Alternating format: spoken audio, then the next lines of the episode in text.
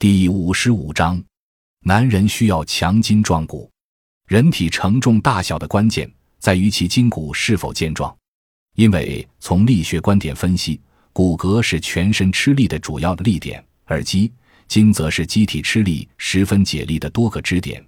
筋和骨支撑了人体承担的全部力，它们好像斜拉桥的桥墩和斜拉索一样。所以，男人必须要筋骨强壮，才可能承担繁重的体能消耗。